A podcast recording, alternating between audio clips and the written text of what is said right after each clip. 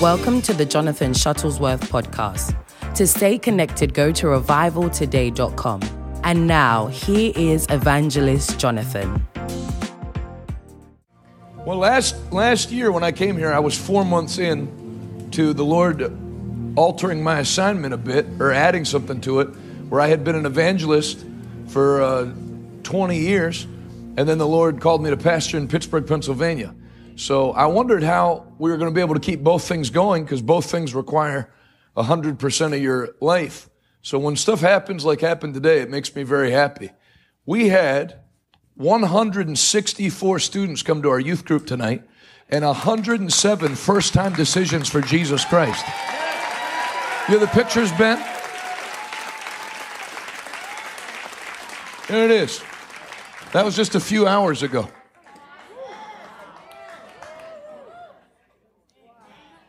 Pack that building out.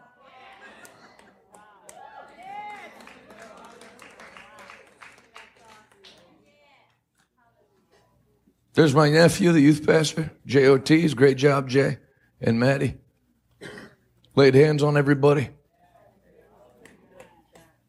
Uh, go back one picture. That young lady started coming to the youth group. She identified as a, a man and then got, got saved and delivered and uh, went off the hormones and all that stuff. And then the rest of her family came to church to see the change. Isn't that awesome? Keep, keep going. Whether you people are enjoying this or not, I want to see what's going on back at home base.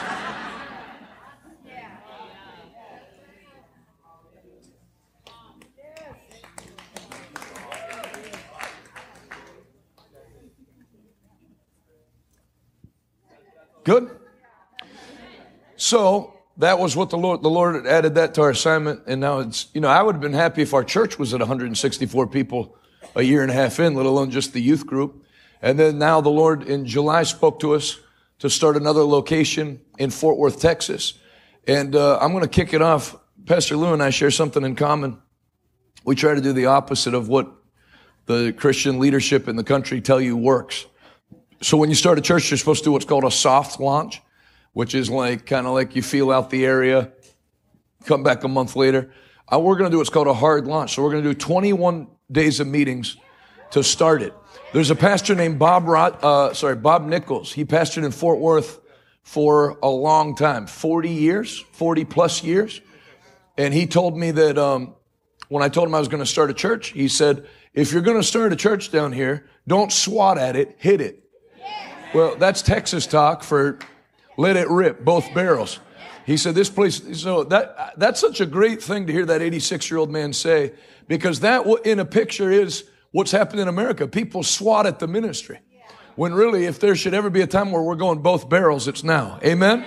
So for you and everybody that's watching online, I want to welcome you uh, to join us October 1st through the, whatever the last Friday is, 19th or 20th. And we have the information. It'll show you where to register. But here's the preview ad that we've been running. Go ahead and roll it, Brother Ben. Tonight's a turning point. Tonight's where Revival Today Church goes multi city. This is the greatest hour of the Church of the Lord Jesus Christ. You're not going to watch it happen. You're a part of it happening in Jesus' name. Telling you, America's going to get shaken one more time by the mighty power of God. And you're going to be a part of it in Jesus' mighty name.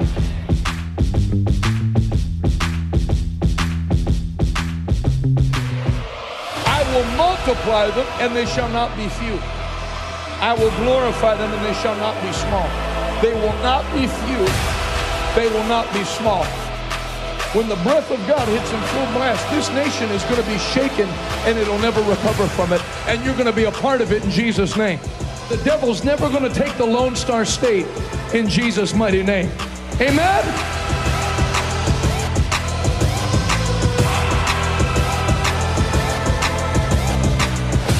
So there it is, rtcregister.com. If you're watching uh, anywhere in the world and you want to be there October 1st, through the, I believe the Friday's the 19th. I'd love to have you. RTCregister.com. It's free to attend. I was born in the 1980s when it was free to go to church and you didn't sell tickets. Amen. Won't you, if you have your Bibles, open them with me to Galatians chapter 3. Welcome everybody that's here. people that drove in from in town, people that drove from far away. God's going to bless you tonight. Galatians, the third chapter.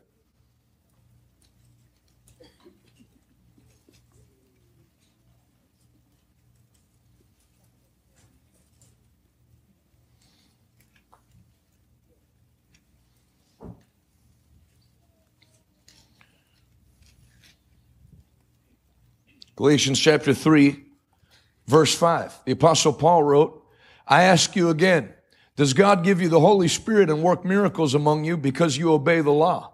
Of course not. It is because you believe the message you heard about Christ. In the same way, do me a favor, while I read this in the New Living, since I already have it in the New Living, uh, put it up behind me in the King James because I'm going to refer to that from time to time. I ask you again, does God give you the Holy Spirit and work miracles among you because you obey the law? Of course not. It is because you believe the message you heard about Christ. In the same way, Abraham believed God and God counted him as righteous because of his faith. The true seed of Abraham then are those who put their faith in God. What's more, the scriptures looked forward to this time when God would make the Gentiles right in his sight because of their faith. God proclaimed the gospel to Abraham long ago when he said, all nations will be blessed through you. So all who put their faith in Christ share the same blessing Abraham received because of his faith. But those who depend on the law to make them right with God are under its curse. For the scriptures say, cursed is everyone who does not observe and obey all the commands that are written in God's book of the law. So it is clear. No one can be made right with God by trying to keep the law. For the scriptures say, the just shall live by faith.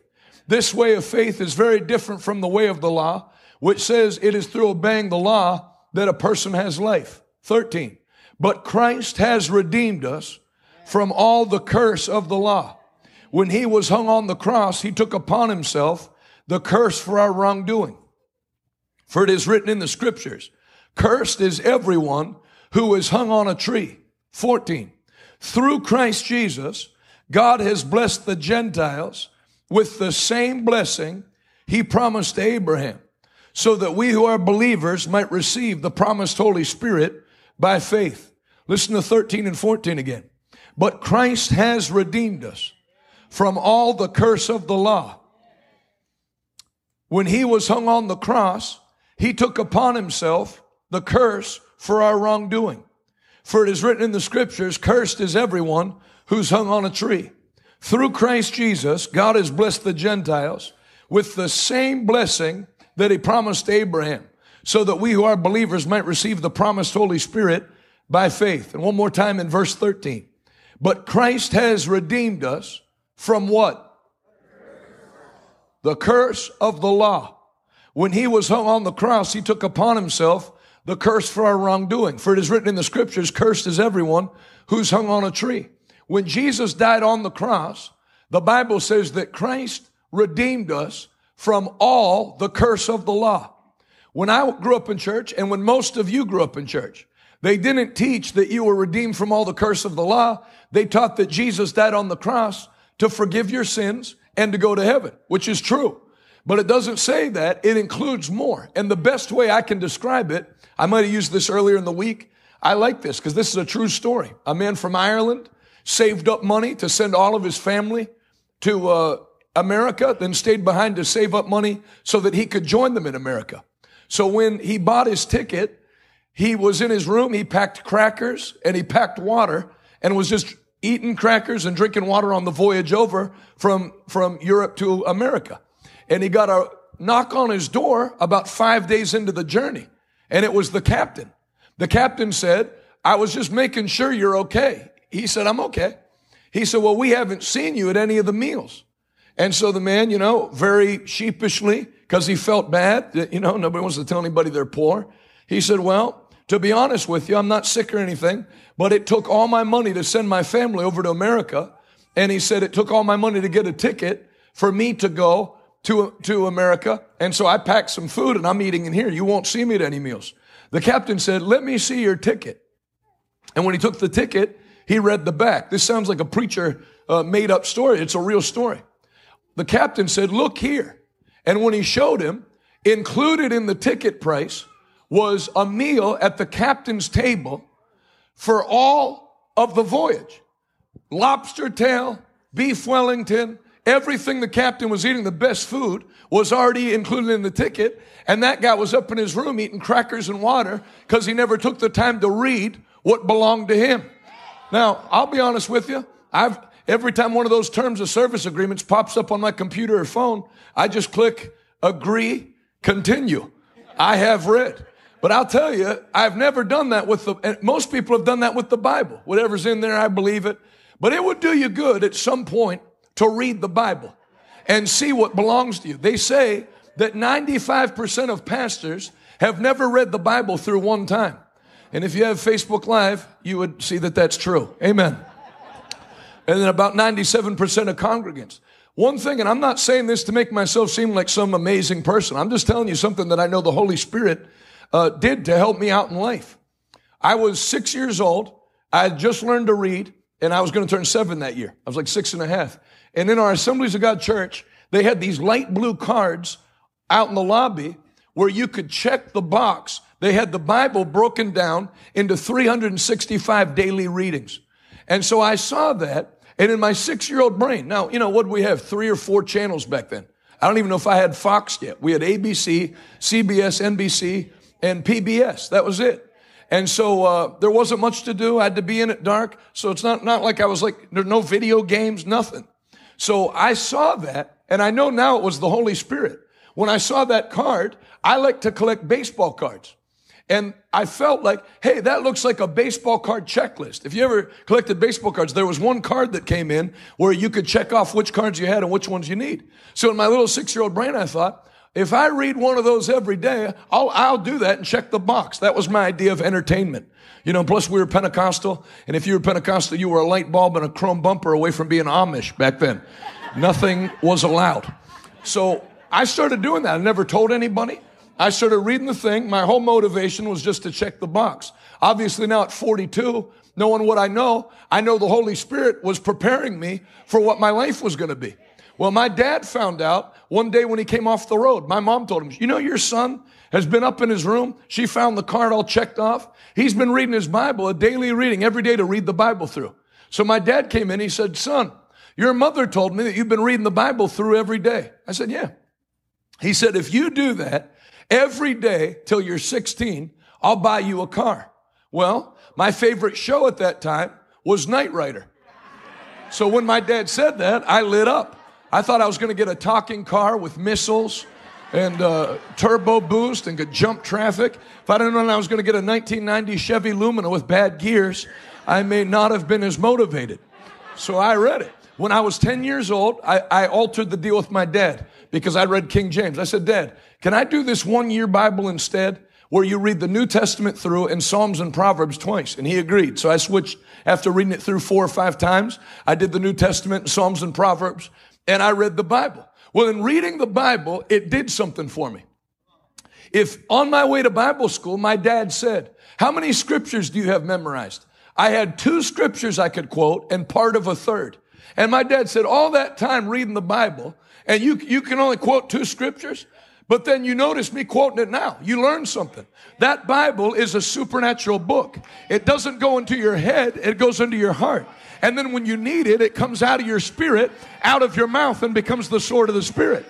And I'll tell you another thing that the Bible's done that's, that's helped me out. When you ingest the Word of God, one thing that it does is it gives you like a divine buzzer on the inside of you that anytime somebody says something that's opposite the word of God, it's like a red light goes on. That's not true. And it's like it'll kick up the contrary scripture. I remember the first time it happened. I was 10 years old in Christian school, fourth grade. And my teacher uh, got mad at me for laughing. I used to get in trouble for laughing only in Christian school. Public school, you never got in trouble for laughing. But Christians hate joy or happiness by and large. So uh, she said, Jonathan, come out in the hall. I came out in the hall and uh, she said, she was that mad. She was in her early 20s. She went, It's not good for you to be laughing all the time. Well, when she said that, I probably should have kept my mouth shut, but I thought, no, that doesn't sound right. Yeah, I shouldn't laugh and disrupt class. But I said, no, that, that's not true. I said, the Bible says a merry heart does good like a medicine. Well, That was not the secret to making her happier. I mean, you're at Christian school and you, you showed her up with the Bible. Well, she did what every Christian does when you show them in the Bible that they're wrong. That's not what it means. I said, what else could it mean? So when I said that, this is the other card people pull on you. And I want the, the youth that are here to hear this. She said, You're laughing now because you're a child. But one day you're going to grow up. You're going to get married. Not to you. So I'm still in the clear. Imagine telling, I mean, how demonic a thing to say to a 10 year old. You're happy now, but let me just prophesy some things straight from Beelzebub into your spirit. You're happy now, but one day that's all going to change. You're going to grow up. She said, You're going to get married. You're going to have bills. You're going to have insurance. And life's not going to be so funny. Who in their right mind would talk to a 10 year old like that? Let alone a Christian. That's like something Charles Manson would say. And she said that to me. But you know, while she was saying it, another scripture came up. Surely good, the Lord is your shepherd. You shall not lack. Surely goodness and mercy will follow you all the days of your life. And so I like to say, if that was the devil's attempt to try to get me to lose my joy at 10, today I'm 42. I am married. I have insurance. I have 34 full time employees. And the joy I have at 42 would put the joy of the 10 year old to shame because joy wasn't there because of the world or my circumstance. God gives you joy. You get joy in salvation. And that joy the world didn't give you, and the world can't take it away. If you receive that tonight, let the Lord know that you're happy that you've received that joy. Joy unspeakable, full of glory. Can you say amen? There's another uh, story, like I told that ship story. Let me tell another one. There's a pastor in England. His name was Charles Spurgeon. He's in heaven now. This was in the late 1800s. So he's doing rounds. He had a 6,000 person church in London back when 200 was a megachurch. And so he goes to visit poor people in his congregation. So there's a lady in an apartment with a dirt floor in London, in the bad part of London. And she's saying, I don't have food you know, and things have been really hard. I'm widowed. My, my, my son died. It's just me. I have no way to make money. And while she's going on, he just starts looking around her apartment. And so she, he looks up on the wall and there's a beautiful piece of parchment with calligraphy, you know, and he takes it off the wall, starts reading it. And he goes, uh, where did you get this? She said, oh, a guy gave it to me as a gift. She said, I used to be a caretaker for an older man. And when he died, he left this to me. So I, he said, have you ever read it? She said, I'm illiterate. I can't read. He said, she said, I just framed it and put it up on my wall. He said, would you mind if I borrowed this for the rest of the week? She said, sure. So he took it to his lawyer and had him read it. That man that she took care of had left his entire, in the late 1800s, multi-million pound estate. If somebody left you several million British pounds now, you'd be in good shape. Back then, when, when, when you're talking about a home being less than a thousand dollars, thousand pounds, left her his entire estate.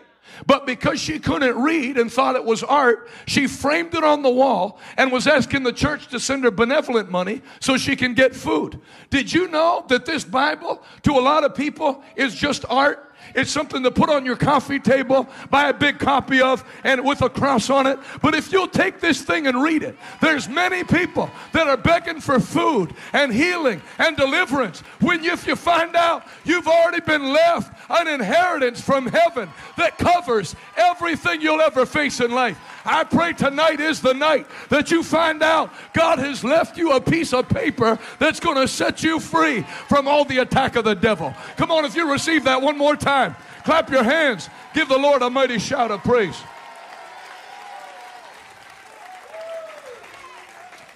Can you shout aloud, amen? amen? Galatians chapter 3, 13 and 14. This is the pinnacle scripture in the Bible. But Christ has redeemed us from all the curse of the law. He didn't just forgive your sin. He didn't just get you a boat trip from Ireland to America or from earth to heaven.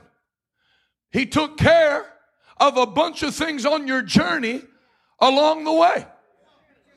if you were preaching in a country where it's illegal to preach, like Pakistan, and you got arrested, and then I came, you know, let's make it somebody that'd be more helpful. Let's say that, that, that, America, let's say we had a different president and they actually came to rescue you. And they sent Navy, a Navy SEAL team after you. And they blew a hole in that prison wall and then knocked your chains off and said, You're free to go. You would be very thankful. But then if they said you're free to go and ran off, you're still in the middle of Islamabad. You got no way home. You can't Uber back to Oregon. So you would be thankful they broke you out but you're still behind enemy lines in major trouble, in danger of being rearrested. So if all Christ did was free us, when we get saved, we don't die. You know, if you prayed the sinner's prayer and just dropped dead and went to heaven, that'd be different. Thank God for heaven. Thank God that Christ made a way to heaven. But you're still behind enemy lines on this earth. But thank God he's not stupid. He didn't just break you out of the prison. He made provision to take you from where you are now, to conquer everything that comes your way, and to make heaven your eternal home. I'm not just preaching this tonight so that you know about it. Tonight, there's going to be a gift that comes alive in you called the gift of faith. And where you are weak, the strength of God is going to rise up inside of you. And you're going to conquer the things that used to conquer you, not by might, not by power, but by the Spirit of Almighty God. Today marks an end of all your sorrows in Jesus' mighty name. If you believe it, can you say amen? Go back to the book of Acts. Who wrote the book of Galatians? Paul. So we don't, we know what he preached because he preached in the book of Acts and he wrote those epistles that gave revelation. Acts chapter 14. Say it out loud. Christ has redeemed me, from all the curse of the law. So this will show you that when Paul preached the gospel, he didn't just preach, you can be saved and go to heaven. Well, what about I'm sick? Well, that's, that's, you know, one day when you go to heaven, you'll get a perfect body. Obviously, he didn't preach like that because you're going to see what happened when he preached. Acts chapter 14, verse 8. While they were at Lystra, Paul and Barnabas came upon a man with crippled feet. He had been that way from birth, so he had never walked. Now, I want you to picture that, not uh, us not just glance over verses like that. If you've ever had anybody that got in a motorcycle accident or had an accident when they were younger on a trampoline and got paralyzed, if you don't exercise your legs or your arms or anything else, there's no nurse coming in turning you over or moving you that can help you not get bed sores, but there's no substitute for you moving your own limbs. So what happens is the muscles start to what? Atrophy. So like it's like me with these legs, they would soon turn into legs like this. And so if this man has never walked, he's a grown man, but was crippled in his feet since birth and had never walked. I want you to picture this guy sitting in the dirt. They didn't have wheelchairs back then. And when you go overseas and preach, you can still see it now. They would sit cross-legged, tie their ankles together with a wrap, and scoot on the ground like that. So picture this guy with twig legs that don't even have the physical strength to walk, sitting in the ground, listening as Paul preached. Paul hasn't prayed for him. Paul hasn't anointed him with oil.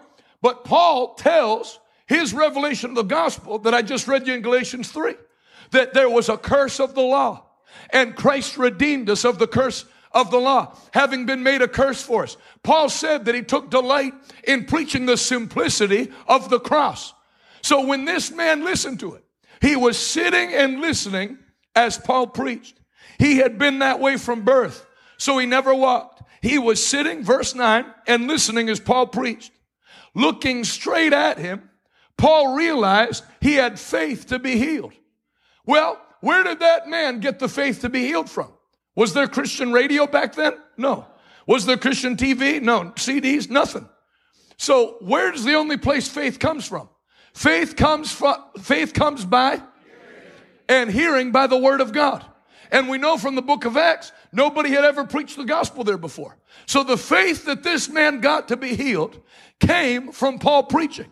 So obviously, Paul wasn't preaching, though you're crippled, you can go to heaven. Paul was preaching something that would make a crippled man that had never heard about Christ before think to himself, if what this man's saying's true, and I believe it is because he had faith. Bible doesn't say he had unbelief. He was believing what he heard Paul preach. Paul noticed him and realized this man has faith to be healed. I've been dealing because I know there's young people called into the ministry. I've been dealing with this while I'm here. One secret to ministry, don't focus on who's not getting it. Focus on who's getting it. If you focus on who isn't getting it, you'll get depressed and be out of the ministry in a year. Focus on people that are receiving the word. How did Paul know that man had faith? The Bible says in the Old Testament, the, in, in the book of Psalms, the entrance of his words bring light. And I've seen it. When somebody's receiving the word, they start sitting forward on their seat and their eyes go bright. And you can tell they're getting it into their spirit. So Paul wasn't looking at who wasn't getting it. Paul noticed who's getting it. And he sees that man who has that bright light in his eye and realized he has faith to be healed. And what did Paul do? Like you see me do. He stopped right in the middle of his message. Preaching is not an end to itself. Nobody closed a sermon in the Bible, Lord, give us traveling mercies as we go our separate ways. Jesus taught, then preached, then healed. The purpose of preaching is to preach faith into people's spirit till they start reaching out and grabbing from the power of God the thing that the Bible says is theirs. Paul noticed him and realized he had faith to be healed and called out to him in a loud voice, Stand up! And the man jumped to his feet and started walking. Brother Ben, just because I'm preaching on miracles, do you know that clip we have from me being on the road where all the people are giving their testimonies one after another? Yeah, you do. It's the evangelistic one. Yeah, play that one because it'll give you a clip because I want to show you these things didn't never died out. You know, it'd be like if you were a barber and your business started going down. So rather than figure out how to turn your business around, you just say, well, people don't want haircuts anymore. Hair's not being cut anymore. No. So people do that. Because people aren't getting healed, they just say, well, I guess that doesn't happen today. When really, turn to Mark chapter 9. Mark the ninth chapter. Verse 14. In the Gospels. Mark chapter 9, verse 14. Anybody getting anything out of this tonight? When they returned to the other disciples, they saw a large crowd surrounding them and some teachers of religious law were arguing with them. When the crowd saw Jesus, they were overwhelmed with awe and they ran to greet him. What's all this arguing about? Jesus asked. One of the men in the crowd spoke up and said, Teacher, I brought my son so you could heal him. He's possessed by an evil spirit that won't let him talk. And whenever this spirit seizes him, it throws him violently to the ground. Then he foams at the mouth and grinds his teeth and becomes rigid. So I asked your disciples to cast out the evil spirit, but not they would not do it. They could not do it. And when we finish the chapter, we'll see they, they were confused. Jesus, why were we not able to cast out the evil spirit? And you'll see Jesus' answer. He'll say, well, you shouldn't have been doing that anyway. I'm the Messiah. Only I can do that. No, he tells them what their problem was because he had already given them. They weren't operating unauthorized. He had already sent them out to heal all manner of sickness and disease. But then when they went to do it, there was a type of problem that they weren't able to overcome. And it's the same today. And so people, now there's no Jesus to ask. So people well, I guess sometimes God doesn't want people to be well. Sometimes God has a different plan. Amen. We don't understand why. That's not in the Bible. What God says to one, He says to all. It is the right, not just of every believer. It is the right. Jesus didn't die for Christians. There were no Christians to die for when He died. It is the right of every man and woman to receive healing for their total man while they're here on earth. Jesus paid a high price so that the things that torment your body and torment your mind, you can be whole from it today in the name of Jesus Christ. Jesus said to them, You faithless people. These guys make it sound like if you don't get healed, it's because you don't have enough faith. That's usually, that's what Jesus did. I don't know why people don't ever want to put anything on themselves. Why not just say, Lord, work on my faith? And then if you do, you know what the Lord's going to tell you? Open that book. There was a great preacher that was friends with our family. He had great results. And one time another preacher, because people always want to get let off the hook, especially preachers. He said, you, you know, you tell everybody they can be healed, and it happens in your meetings. But he said, you have to remember, everybody doesn't have your faith. And he said, that's right. But everybody has my Bible, and that's where I got the faith. Faith is not some special rare gift. Blessed are they that are hungry and thirsty after me, for they shall be filled. I pray that one of the results, not only of this week of meetings, but of this night in particular, is a voracious hunger for the Word of God would enter back in to the Christians of Oregon and Washington and California. I want to know what belongs to me. I'm not clicking have read and I agree. I'm going to read it, I'm going to believe it, I'm going to speak it, and I'm going to have just what it says. If that sounds like you, let God hear your hand clap tonight. Clap your hands, all ye people. Shout unto God with the voice of triumph. You faithless people, how long must I be with you? How long must I put up with you? Bring the boy to me. So they brought the boy. But when the evil spirit saw Jesus, it threw the child into a violent convulsion, and he fell to the ground, writhing and foaming at the mouth. How long's this been happening? Jesus asked the boy's father. He replied, Since he was a little boy. The Spirit often throws him into the fire or into water. It would say often. This was a recurring problem. So here's some side points that I'm not even preaching on tonight. Just because something has happened continually in your life, that you can, there is a heavenly shutoff valve to that problem. You can have a problem your whole life. That man was crippled in his feet from birth, but had, and had never walked. But when Paul called out to him and said, Stand up, immediately, everybody say immediately. immediately. How many of you know we want things now, but God's a God of process? That's not a scripture. I mean, I'm mocking it, and you still hear people in the crowd just on autopilot. That's right. No, it's not right. The word immediately is used 55 times in the Bible. All of them are in the New Testament, and many of them are used in the life and miracle ministry of Jesus and his followers. And immediately the man saw. In fact, no one came to Jesus with a problem and still had that problem 24 hours later. Even the one people like to use, that a man was blind. Jesus put mud in his eyes and told him to wash it off. And when he washed it off and came back, he said, I see men as trees walking, same day. And Jesus ministered to him again, and his eyes became clear. God does not have a desire for you to remain with your problem one more day. I'm sorry for any preacher that's told you sometimes God uses those things to refine us. I've got news for you. From Genesis to Revelation, God is the same. He does not teach by destruction, He teaches by instruction. He doesn't teach by cancer, He teaches by His Word. In the name of Jesus, I loose that shut-off valve tonight that your long-standing battle comes to an end in the name of Jesus Christ.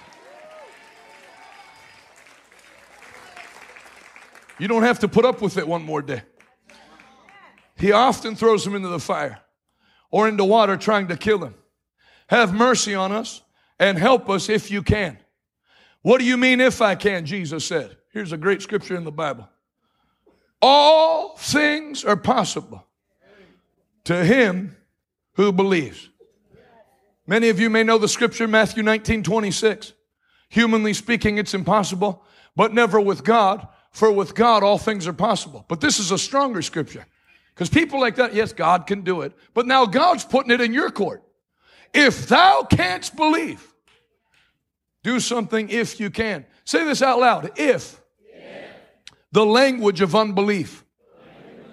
You know, I preached a whole Wednesday night Bible study at our church on that.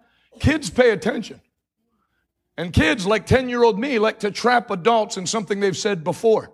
Anybody have any children that have done that to you? Anybody have a child that's done it to you at dinner with guests? But mom, you said you don't like her. ah, ah. So I preach because there's a subheading in the Dake Bible. It's called If, the language of unbelief. You know, what do you mean, if the language of unbelief? I grew up in church where they would put a list of people on the screen that were sick. We're going to pray for the, those that are sick and need healing. They're going to put the list of names up and then they'd pray. And in Pentecostal church, they'd pray. They prayed like you were getting paid for the prayer based on how much sweat you evoked. And they'd pray a great anointed prayer. Father, you see those names on there. We ask you to take Sister Mary out of that cancer ward and healer. We know you're able. We know you parted the sea. And they'd go on and on. Then at the very end of the prayer, it's like they wanted to cover themselves in case the person didn't get healed. No one could blame them. We know you can do it. But if it not be your will, we understand. And you could feel the anointing lift. And it's like you were getting into it and they go, what was that end part? Because if is the language of unbelief. It, unbelief is not a small thing to God. The Bible says the sin of the world is their unbelief in me. Unbelief is a spirit. That's why Jesus never comforted people that had unbelief. He rebuked unbelief. Mark chapter, turn to Mark chapter 6. Put a marker in Mark chapter 9. I was going to cover part of the faith message, but I feel like I might do the whole thing. Mark chapter 6. How many of you believe if God wants it to be done, it's going to happen no matter what? Then you got a problem. Uh, you better be careful what you say yes to. Mark chapter 6, verse 1. Jesus left that part of the country and returned with his disciples to Nazareth, his hometown. The next Sabbath, he began teaching in the synagogue, and many who heard him were amazed, but it's not the good kind of amazed. They asked, Where did he get all his wisdom and the power to perform such miracles? He's just a carpenter, the son of Mary, and the brother of James, Joseph, Judas, and Simon.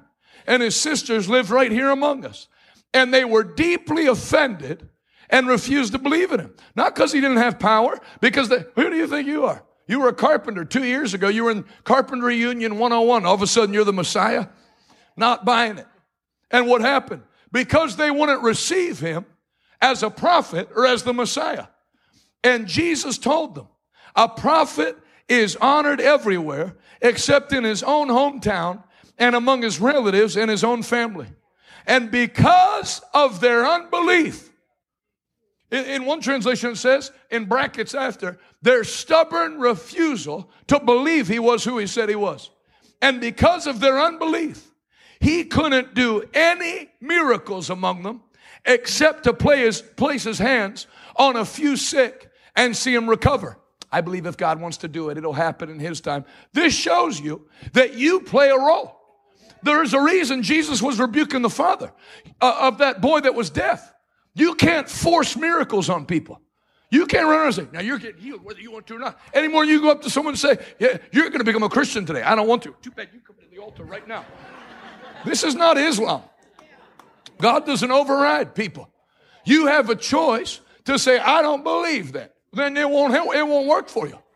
But that's why Smith Wigglesworth, that great British evangelist, they say when he'd stir himself up in the anointing preaching, he'd pop into that song. Only believe. Only believe. All things are possible. Only believe. That's why you preach before you pray. Faith comes by and hearing by the word. Apparently, that man in Acts 14 made an opposite decision. He was saying, Who's this guy babbling on, yelling about something? But then as he listened, he didn't say, Well, if that's so true, why am I crippled? He said, I believe what this guy says. And Paul, noticing he had faith to be healed, called to him in a loud voice and told him to stand up. And Jesus could do no mighty work there because of their unbelief. I'm going to tell you a story. This really happened. My Uncle Ted is an evangelist. He was preaching at a place and there were people getting healed of major things. So one guy that got healed, this is why the healing ministry is awesome because it stirs people to, to not just when they get healed be healed, but they go out and tell other people. So this guy drove four hours, picked up his mother who was deaf, stone deaf, and brought her to the meeting and told her by sign language that people were getting healed that were deaf in this meeting. He went by faith. That's faith. Faith is an action. Faith can be seen. Jesus seeing their faith when they lowered the man through the roof. You can see faith. Drives four hours, picks his mother up, drives her back. And so she's in the service. He brings his mom up to get prayed for by my uncle. God opens both ears. They held, they hold an old fashioned watch up to her ear and she can hear the watch tick. Whole place is clapping. Service gets over 20, 30 minutes later. My Uncle Ted's getting ready to leave. That big guy that was a factory worker comes back. He said, Can you help me out? My mother locked herself in the car. So my uncle, you know, we weren't always saved. He went to get a wire coat hanger to, to, to help pop the car open. But then as he was going to get it, he thought to himself, well, if she, if she locked herself in the car, just have her unlock it and get herself out. He said, no, she locked herself in the car on purpose because she's mad. He said, about what? Well, she, when she was walking out of the auditorium, both her ears went deaf again. He said, well, she was just hearing a watch tick 30 minutes ago. What happened? He said, I don't know. We were walking out of the service and I said, Hey mom, isn't it great that Jesus opened up both your ears? And she said, I hope it lasts. And he said, when she said, I hope it lasts, both ears closed up because unbelief opens the door to the devil, but faith opens the door to the unbridled power of God. And tonight, the word of faith is being preached into your spirit. The door of faith is going to open into your life the miracle working power of God. If you receive that tonight, take 15 good seconds. Do what the Bible says. Oh, clap your hands, all ye people. Shout unto God. Somebody say, I have faith. If it not be your will, Lord, if the language of unbelief, because the Bible doesn't speak in maybes. It speaks in definites. If you believe in your heart and confess with your mouth, you will be saved. Will, not might. Lay your hands on the sick and the sick shall recover, not might recover. So when you take that scripture and somehow get out of it, if it doesn't work, what happens if you don't have faith? You have faith. If I get back to Mark chapter 9, what was the problem with the father? Let's go right now. Mark chapter 9. Anybody feel faith rising in Oregon tonight? Mark 9. What do you mean if I can? All things are possible to him who believes. What a powerful scripture.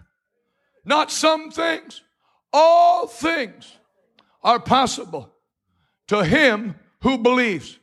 If God, I, I think I did this earlier this week. If God's standing up here on this platform with all power, when you believe His word, He invites you to stand up next to Him and become a commander of His power. Can you say amen? amen? Moses, I'll give you this rod and make you as a God to Pharaoh. What you say goes. I'll give you my authority. That was under the old covenant. And then now we have a better covenant based on better promises. All things are possible to him who believes? How many of you have been here in the morning at 10 a.m.? That's why we've been talking that about that about the devil. Doesn't say to fight the devil. The only fight that the Christian is engaged in is the fight the good fight the what? Good fight of faith. Hold fast your confession. Hang on to the words you've received in the face of seeming overwhelming opposition in the face of impossibility. Refuse to back off of what you know God said. I know what God said. I have what God said. I'll walk in what God said, and there's not a thing the devil can do about it. Somebody say, I have faith. I do. All things are possible to him who believes. The father instantly cried out, I do believe. He wasn't lying. But there's another part. But help me with my unbelief. And that's where people are at. You know, you'd have stormed out 30 minutes ago. I don't believe any of this. You wouldn't have come tonight. But what happens is people have some, I think there's something to that faith message. But then at the same time, that's your problem. A double minded man is unstable in all his ways. Let not that man expect to receive anything from God. Go to James chapter 1.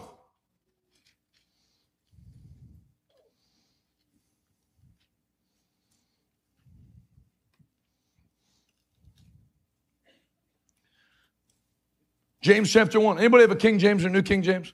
New Living butchers it all up. There's asterisks everywhere. Thanks, brother. I'm saying brother like brother in Christ, not like a racial thing. James 1. James chapter 1.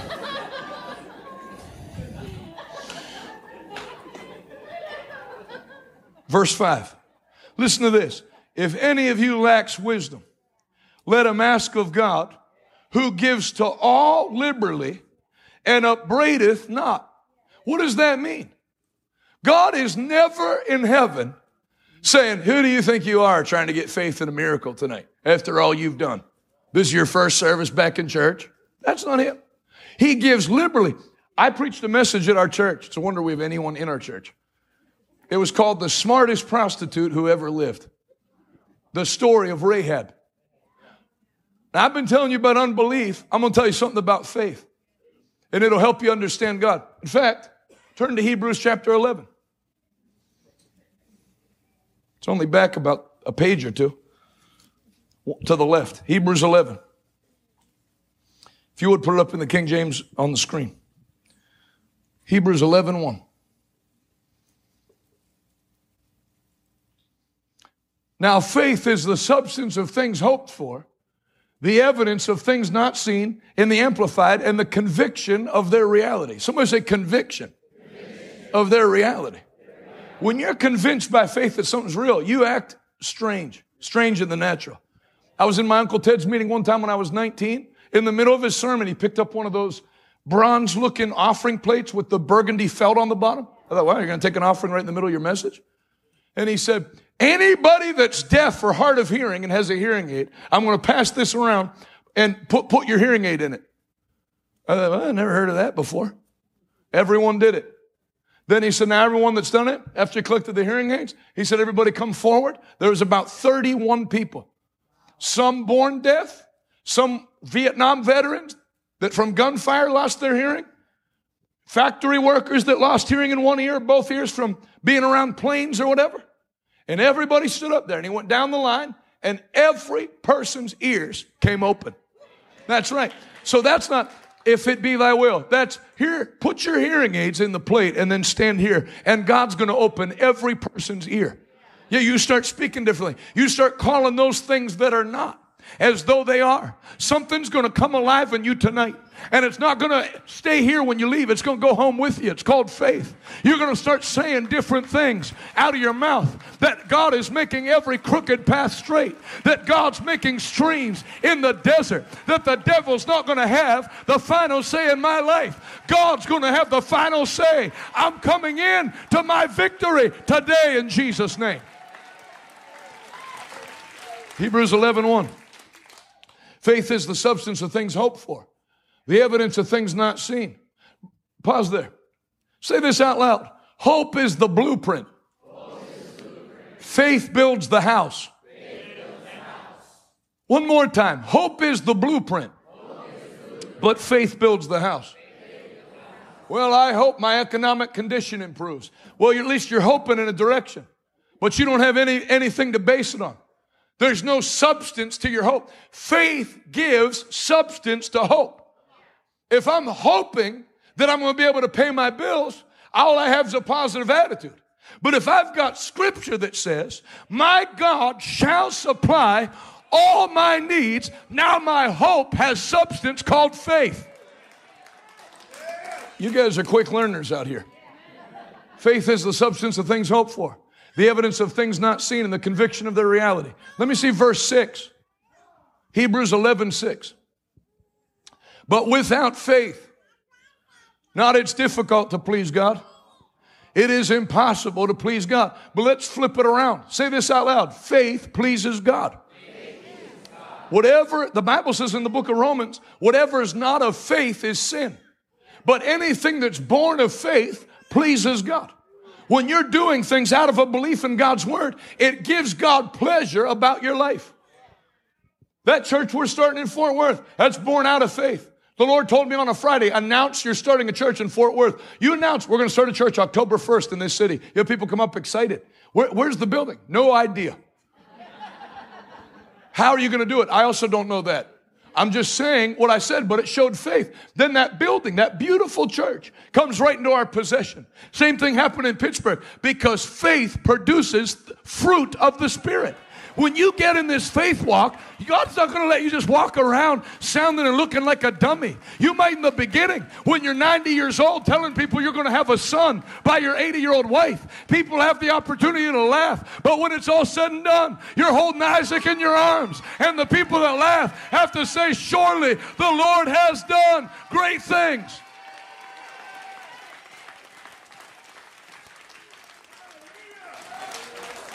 Let me say something while I'm a little wound up. You can keep the scripture on. As nice as that jellyfish is to look at, keep the word up. Anybody remember when Germany was divided into East Germany and West Germany? And East Germany was communist? You know what I heard Kenneth Hagin say on a, on, on a meeting in the 80s? He said, if we can get the book that I just wrote called The Authority of the Believer behind the Iron Curtain into East Germany, that wall will fall within 10 years. And they did, and it did. I heard my Uncle Ted at the end of 2019 say, The Lord told me that faith is at its lowest point in America that it's been since you've been in the ministry. That's what the Lord told him. And that's what then you have this COVID thing come.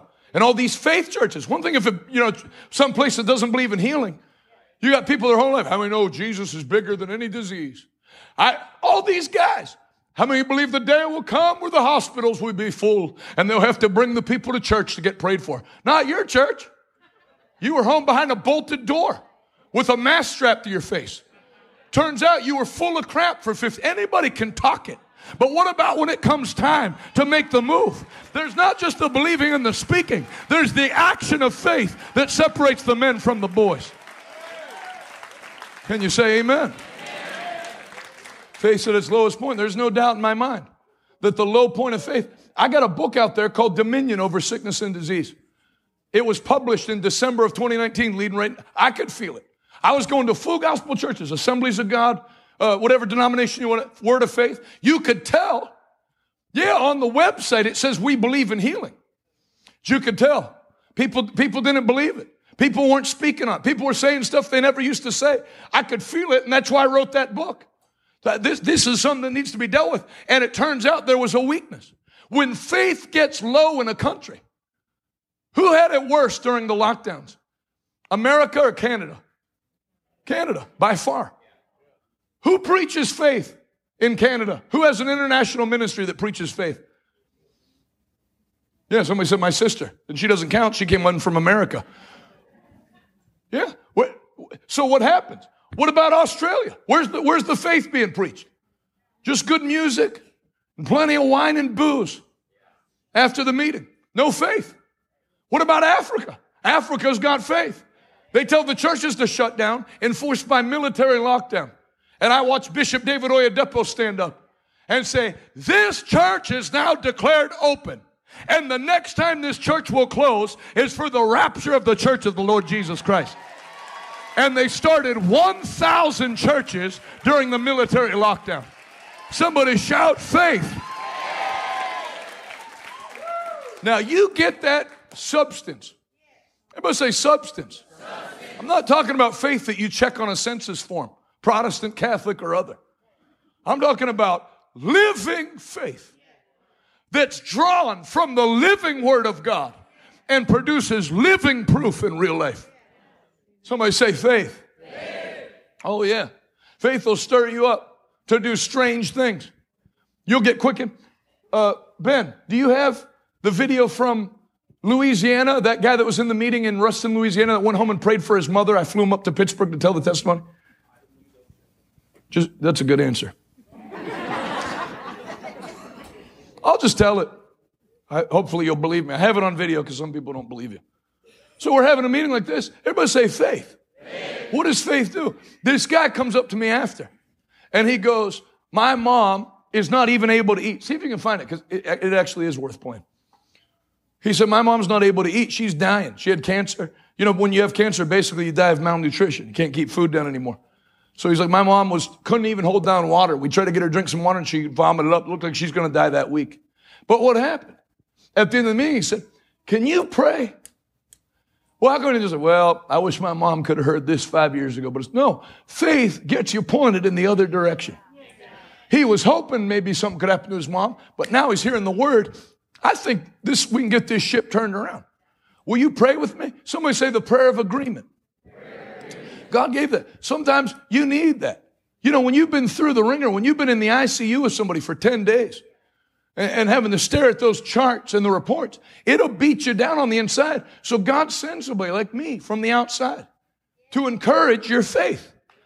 Some people, the only person you're going to have say anything positive to you about what you're believing for between now and tomorrow night's me. Your family doesn't believe. Your friends don't believe. They think you're nuts for coming here. So people need their faith encouraged not discouraged. So he said, Would you pray with me? Well, I prayed. I don't believe in the, the kind of prayers I grew up with. Lord, we're just touch her today. No, we have to do it. God, God desires partnership with man. You will lay your hands on the sick and they'll recover. I grabbed his hands, big worker, and I said, When you place these hands on your mother, I command the cancer to shoot out of her body in Jesus' name. Well, something got in him because he didn't say, well, the next time I see her, I'm going to pray. He had to work in the morning and he drove an hour and some to the meeting, maybe two hours to the meeting. He drove two hours to the hospital. He'll tell the testimony if, if uh, Ben can find it spur of the moment. He said, somebody, though the hospital was locked, the door was propped open on the side of the building. So he got in. He said, I went straight in and I knew this was faith because faith doesn't do hospital visits. Faith comes in, I, I've had to tell people before, you know, I come in, they turn the light on. I said, keep the light off. I'm just here to pray. I'm not here to visit at two in the morning. He said, I walked right in. I prayed for prayed. I said, in the name of Jesus, I cursed this cancer and I left. And he said, my brother went to go visit her the next day and called me. He said, mom was eating. She ate a, a chocolate cake a glass of milk, and I can't remember what the other thing was. And they signed her out of the hospital. No sign of cancer. All cancer gone. Because faith when it comes alive in your heart, it'll take somebody that's on the verge of despair, and all of a sudden, something starts rising up. Uh, my God has made a way where there is no way. The devil's not going to write the end of this story. Me and Jesus are going to write the end of this story. Roll it. Good job, Benny. Tell everybody your name, where you're from, and, and what transpired. Amen. I'm, my name is Bo Johnson. I'm from, uh, Cal- I live in Calvin, Louisiana. I, I'm a pastor in a church. Me and another brother, we take turns preaching on Sundays. But I had actually had been suffering an attack in my ministry because I believe what he believes that God Pause can it. heal and God can do anything. Well, my mother, Catch that little part? Me and another guy pastor the church and take turns preaching. I've been suffering an attack in my ministry because I believe in healing. You have to make up your mind what side you're on. I love Pastor Rodney's ministry. Oh, yeah, I've never seen you at one meeting. So, how much do you love it?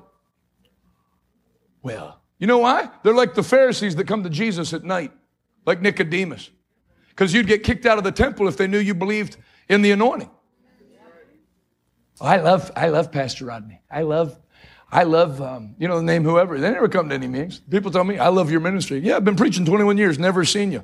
You, you know, you don't live in Botswana. You live in the one town over. Because there's a persecution for believing in faith, in wonder working faith. Yeah. You want to know why there's persecution? Because the devil has no strategy to stop the person that has faith.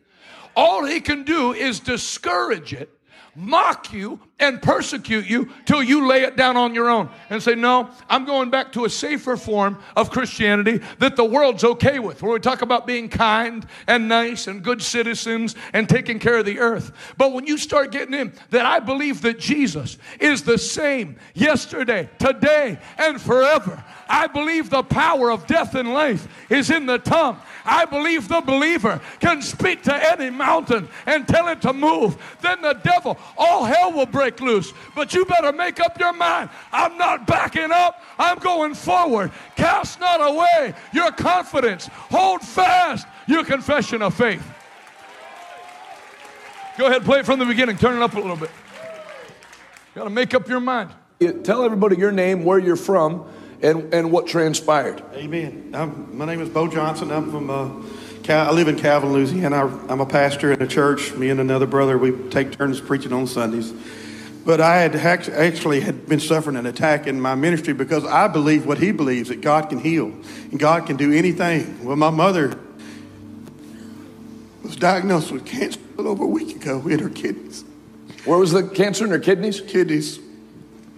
And uh, I mean, she was bad. She got to where she go eat a grape, maybe drink some juice and throw up. That's how bad it was. And brother Jonathan, I just I appreciate you, brother, because you care. I care, yeah. Heart of gold. And as I spoke to him, he, he just spoke a minute. I said, but the real reason I came here tonight was my mother has cancer, and I'm a, I, I, I don't want to see her die. And he just put everything down and said, come here. He prayed for me. And as he prayed, at the end of the prayer, he said, these hands that I'm holding in my hands, if you'll leave and go pray, put those hands on your mother, she'll rise and she'll be healed.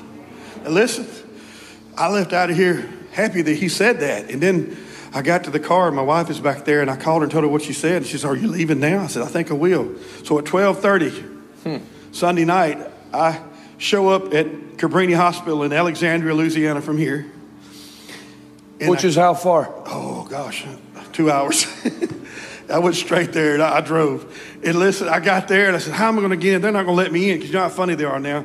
And we had been coming in on the side door. Well, I just happened to look. There's another door, and somebody had put a piece of something and propped that door open. I went right in. I went right in. I went up there, and I'd already called my brother and told him I was coming. And I walked in the door. I said, "Mom, I come here with a prayer that the evangelist told me to pray and touch my, put my hands on you. and You're going to be healed." I pulled everything back and I laid my hands on her kidneys just like he said. I prayed and I walked out the door believing. I didn't stay five minutes. I told mom, I'll see you tomorrow. I got to go to work. I left. The next morning, my brother calls, Hey, mama's eating. Mama's eating. Today, today she ate chicken. Wait, wait, there's more. Today she ate chicken, she ate cake, she drank milk. Pause it. I mean, she done everything. That's the most Pentecostal meal. Chicken, milk, and chocolate cake. That's how you know if you're Pentecostal, if you drink milk as a beverage. I'll have chicken. What would you like for a side? We have salad, broccoli, um, cake. Continue.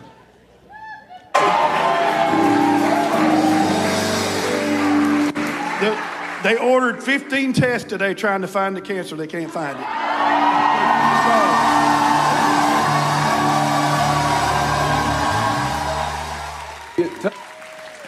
Somebody say what faith can do. That's what faith can do. Faith will turn the whole ship around. I said faith will turn the whole ship around.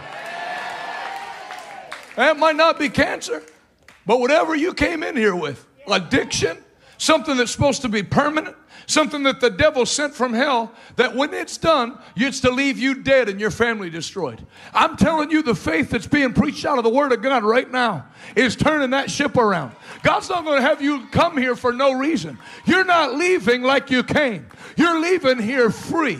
You're leaving here healed. You're leaving here delivered. The devil's not going to write the last chapter of your family. You and God are going to hook up tonight and it's going to turn. I see everything turning around. I see everything turning around for your good.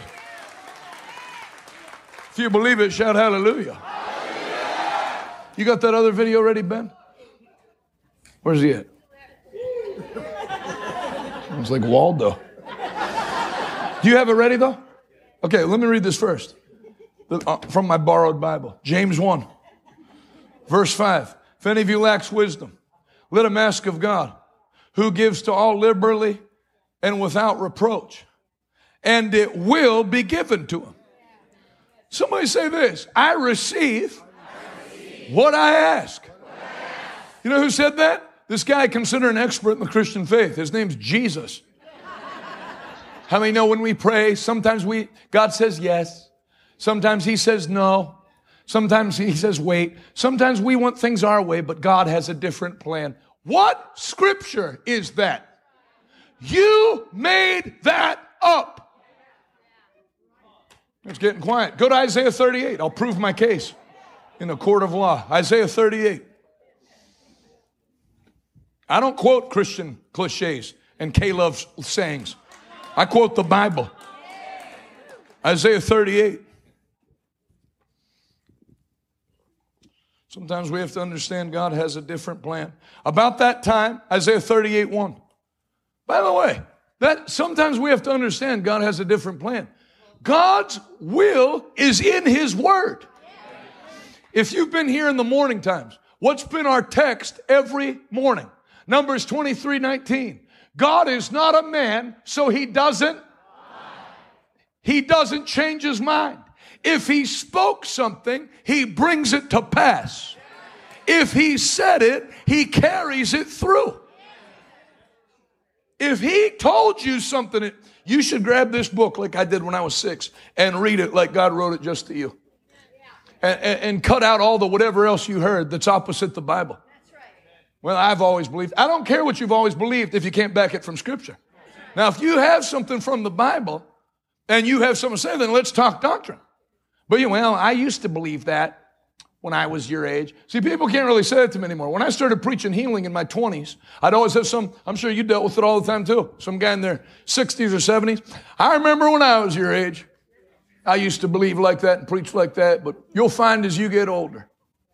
And I made up my mind. I wanted, you know, the Bible says not to rebuke an elder, but I'd leave lunch sometimes and tell the Lord, whatever turned him into a dried up loser, that feels the need to knock faith, may it never find its way into my spirit.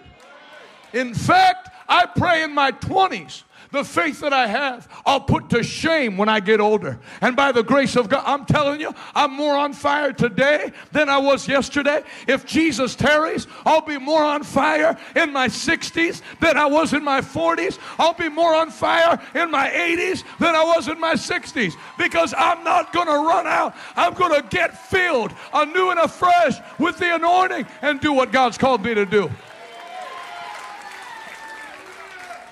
Somebody say, I'm not backing off. About that time, Hezekiah became deathly ill. Isaiah 38 1. And the prophet Isaiah, son of Amos, went to visit him. He gave the king this message. This is what the Lord says Set your affairs in order, for you're going to die. You will not recover from this illness. Who gave Isaiah that message? The Lord. When God tells you you're going to die, you're a dead man. When Hezekiah heard this, he turned his face to the wall and prayed to the Lord. Remember, O Lord, how I've always been faithful to you and have served you single mindedly, always doing what pleases you. Then he broke down and wept. Then this message came to Isaiah. He's not even out of the parking garage yet. Go back to Hezekiah and tell him what the Lord, the God of your ancestor David says. I have heard your prayer. I have seen your tears. That's a word for somebody here tonight. God has heard your prayer. You saw that guy from Louisiana. That wasn't some flippant request. He's a big old Louisiana boy crying, I don't want my mom to die. I want her to live. We don't serve a prayer listening to God. We serve a prayer answering God who said, Ask and you shall receive, seek and you shall find, and knock and the door shall be open unto you. For everybody that asks receives. Everybody that seeks finds. And to everyone that knocks, the door is open. How do you read that? Jesus said that. How do you read that and tell a group of people sometimes God says yes, sometimes He says no, sometimes He says wait? You're a liar. You should be ashamed of yourself. That's what the Bible means when it says, study to show yourself approved, a labor that needeth not be ashamed. Yeah, because you preach that crap and put it on Facebook Live, and maybe nobody in your congregation notices. But people like my dad, and my Uncle Ted, and me, and Pastor Rodney, different preachers scrolling through Facebook go, Who's this idiot?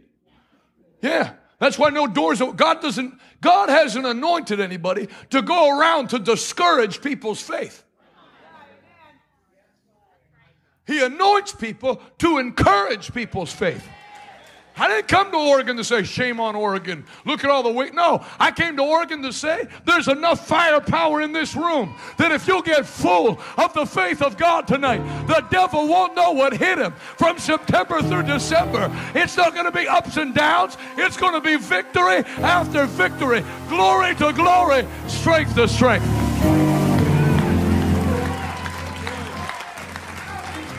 If you believe it, shout, I receive it. If you believe it, shout, I receive it. Somebody say, I have faith.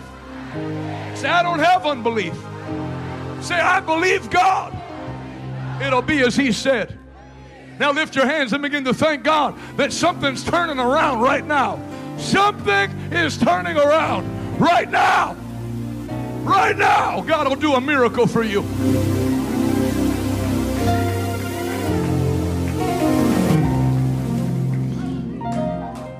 Now I will add 15 years to your life. Hey, let me get um, let me get that Demario, uh, brother Demario from the New Orleans Saints. Let me get his sermon. Got people preaching better faith on the NFL Network than you have in pulpits. I like that guy a lot. Faith's coming alive in America.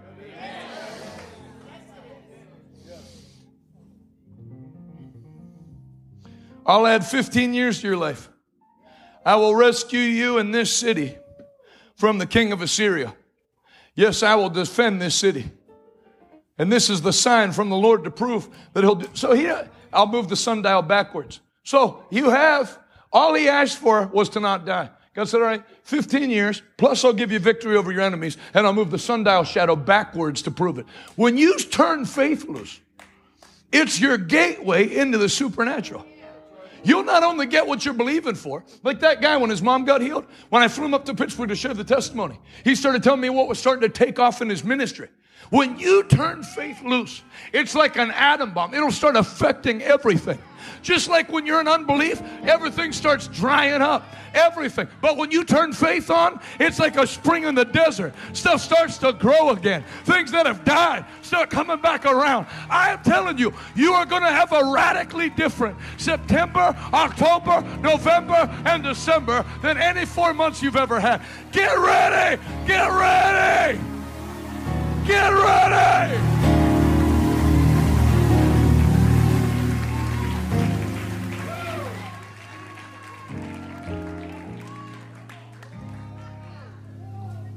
Somebody say, I have faith. Remember, I said I preached that sermon, smartest prostitute that ever lived? You want to know something else about faith? Rahab, who's listed in, in, the, in the list called the Hall of Faith, like the Hall of Fame, the Hall of Faith, Hebrews chapter 11. She not only was a prostitute, she was a pagan prostitute. She was a pagan's pagan. She was a pagan that other pagans said, she's not a good lady.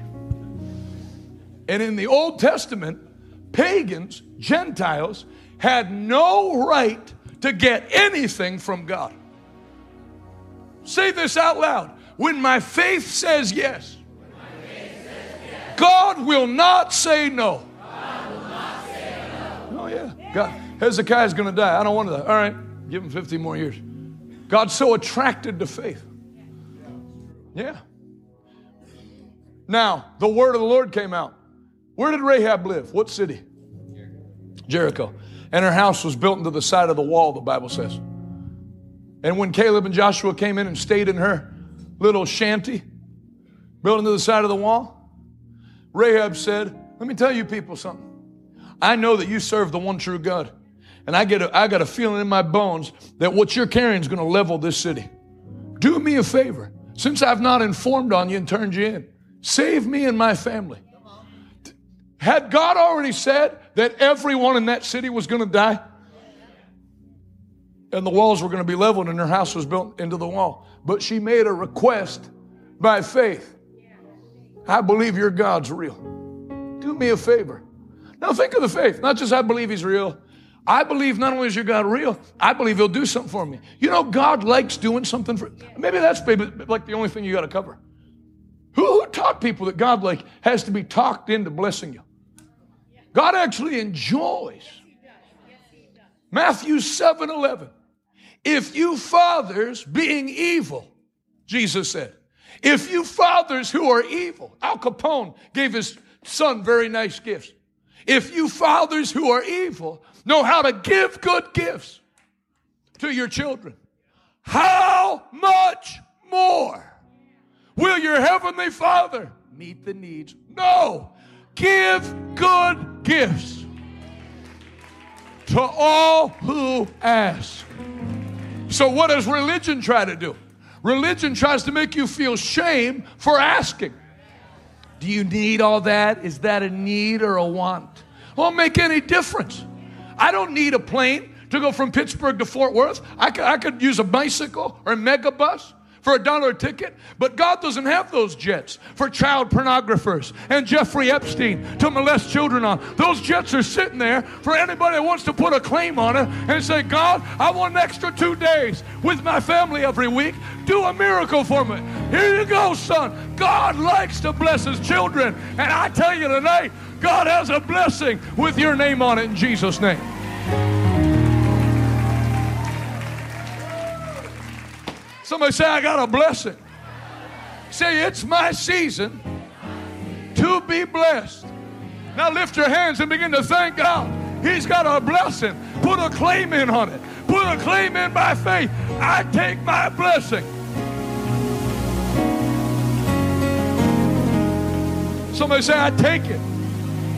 Say it convincingly. I take it now. So there's, Rahab, there's Rahab that God was never going to do anything for, she put a demand. Isaiah, God was going to do the, or Hezekiah, God was going to do the opposite. And he put a claim in. I don't want to die, I want to live. When your faith says yes, God will never say no. I'm just praying, but then at the same time, sometimes I wonder, you got a problem. James 1, verse 6 but let him ask in faith with no doubting. How much doubting? Okay, now that we've dealt with the positive, that your faith will turn things in your direction, even to the point that if God was going to do something else, he'll honor your faith. Let's go in the other direction. Let him ask in faith and try to keep doubt to a minimum. Doubting nothing. That's what the whole teaching on faith the size of a mustard seed is. It wasn't Jesus going, have faith, you know, you only need a little, don't worry about it. No. It's that you think you need more faith. But faith in its purest form, if you remove it from unbelief, a grain of a mustard seed carries enough power to move the mountain. So it's as important to get faith as it is to go to war against unbelief. I don't want to sound like a nut, but for some people I already do. So might as well just go all in. You know, my, my daughter, when she was younger, you saw her up on the platform there holding the mic. When she was three and would watch certain shows on PBS Kids, and, uh, you know, you sound crazy like some radical conservative, but I'm telling you, I was upstairs in the loft playing video games, and the stuff I heard coming down there, everything is covered in germs. Ask your parents about getting vaccines because you're exposed to germs every day and get sick. I said, Camila, shut that off right now. I don't want this idiot from PBS talking sickness in my house getting you worried about sickness. I'll tell you, and it must come from the commercials. I was walking with Camila last year. I remember it was clear as day. We're walking, having a good time, and she goes, Dad, what's cancer? I got ready to explain to her what cancer is, and something shot out of my spirit. I said, Don't worry about it. You'll never have it. I will take all sickness and all disease out of your midst. Not I'll heal you when you get sick. I will take sickness and disease out of your midst. The last bout with sickness that you ever had will be the last bout that you ever have by the efficacy of the blood of Jesus and the power of the Word of God.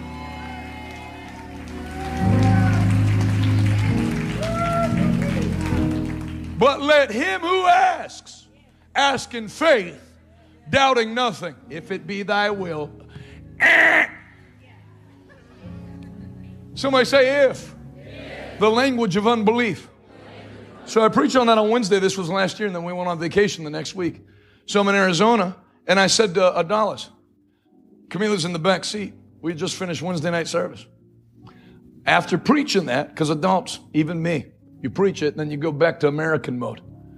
I said, Adalis, wouldn't it be great if one day, instead of staying at hotels or renting Airbnb, if God gave us a home in Arizona? And Camila from her, like her iPad, didn't even look up. She went, if the language of unbelief. Because I said, wouldn't it be great if? So to test her, I said, well, what should I say instead? Without looking up, she goes, if I were you, I'd just say, thank you, God, for a home in Arizona. I said, that sounds right. That's called childlike faith because religion and adults haven't beat out of you a heart that believes in God. But I pray tonight, everybody that's had their faith kicked in and dead, something's coming alive on the inside of you to take ground. Go ahead, take 30 seconds and let it rip. Let it rip. Let the redeemed of the Lord say so. Hey! Hey! I believe God. I believe God.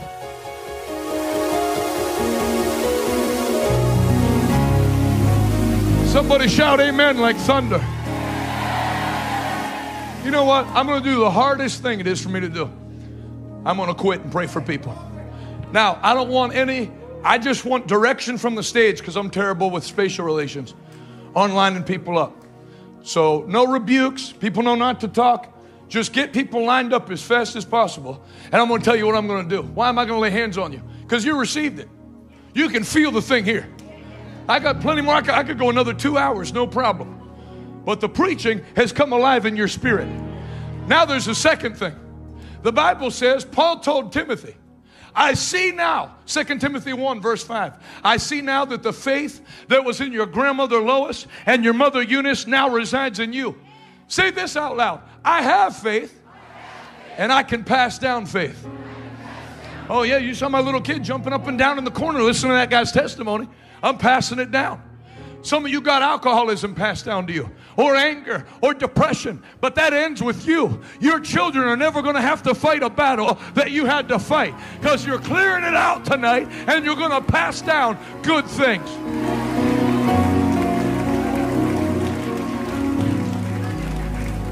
Now, fan into flames. Did you get your Bible back? I don't want to see him on Judge Judy later. Uh, I'm the defendant. Your Honor, I thought it was a gift. Somebody say, stir up the gift. Paul told Timothy, stir up the gift that came on the inside of you when I laid my hands on you. Somebody say, imparted faith. Oh, yeah. A minister has the ability to take something that God gave them freely by His grace and freely give it to you don't pay for it. The only price is hunger. Blessed are they that hunger and thirst.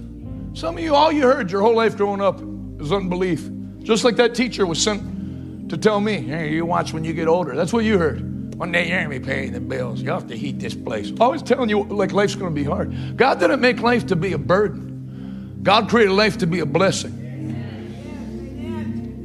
But You're going to say different things in your home. You can tell your child you're a blessing. See this house we're living in? You'll have a bigger house than this when you're younger because God's going to take care, care of you your whole life. In Jesus' name. Your kids are going to have a, a different outlook. They're going to be Joshua's and Caleb's. We are able to go in at once and take the country, to possess it from Jordan to the sea. Yes, though there, are, though there are giants in the land, if the Lord is with us, they're merely bread for us. We're going to take them out. Somebody say, I'm taking out giants. How do you take them out? By physical combat? Say, I'm taking them out by faith. That's right. That's what faith will do. Faith will level the opposition. Faith will flatten the walls of Jericho. Everything that stood in your way before tonight, it's fallen flat in front of your face. You're going to walk forward unencumbered in Jesus' mighty name. If you receive that, clap your hands one more time. Come on, give Jesus the highest praise. Give him the highest praise, for he's worthy. I see your captivity being turned around.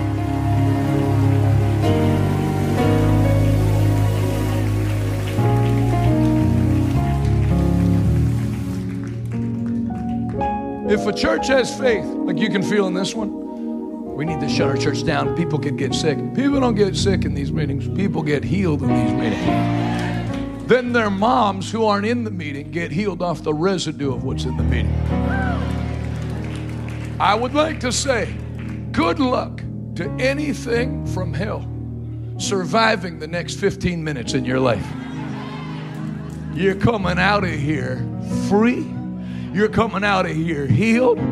You're exchanging your depression for joy unspeakable and full of glory. This lady in the spumoni colored sweater, step right out into the aisle. Lift your hands right there. Close both eyes. As you do the power of God that's on you, God's not only touching your body, God's not only giving you joy, God's going to where you live and changing the atmosphere there. There's going to be angels that minister to you tonight when you go to sleep. In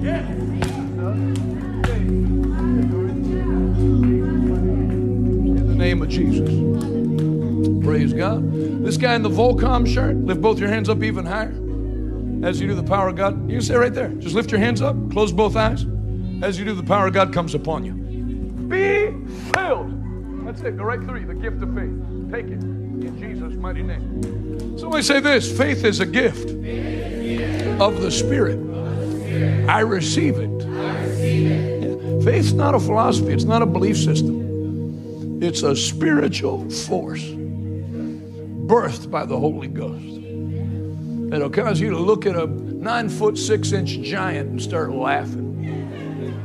Laugh in the face of adversity, laugh in the face of overwhelming defeat with the confidence that if the Lord's with me, I cannot be defeated and I will not give up and quit.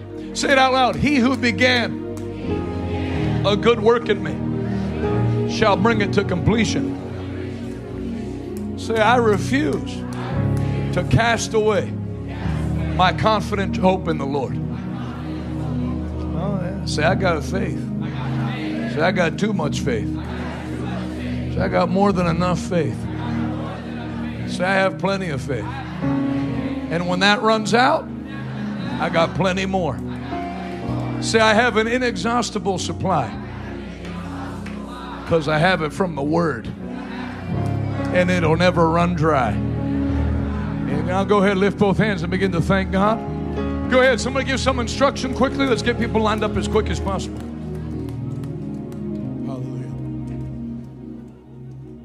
Just go ahead and grab your stuff that's in front of you right now. And those of you that are able men to help out, help out the ushers. We're just going to start check, stacking the chairs all the way in the back. Just start stacking them off to the side, stack them wherever you can, quickly as you can. If you're able to actually pick up a chair and move it, come on, men. Expeditiously. Nobody in this room will touch drugs again. If you pick it up, you won't want it. You'll toss it out.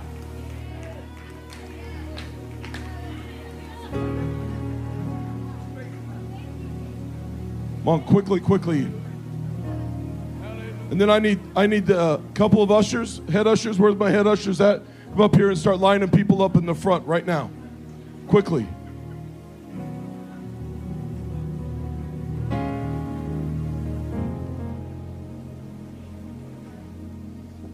God's touching people even right now, right in your body, right in your spirit. The fire's falling in this room. I feel it. Feel it in my bones. Don't stand behind somebody. If you're standing directly behind somebody, you're in a wrong spot. Listen to the ushers. They, listen, listen to the ushers. They're going to line you up. Fibroid tumors have already dissolved. You'll never have that pain again.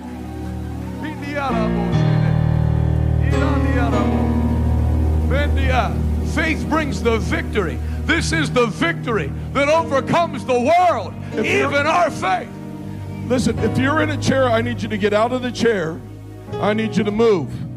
If you have to, if you have a, if you have to have a seat, there's a seat out someplace else, or you can stand up, or have somebody move the seat in a line to where you can get prayed for. But I don't want you just randomly sitting anywhere. Do what the usher tells you to do. If you're standing like within one foot from behind somebody else, you're standing in the wrong spot.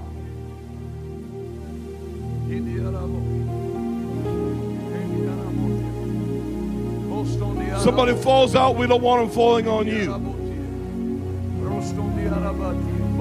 If we were in Africa, we wouldn't care.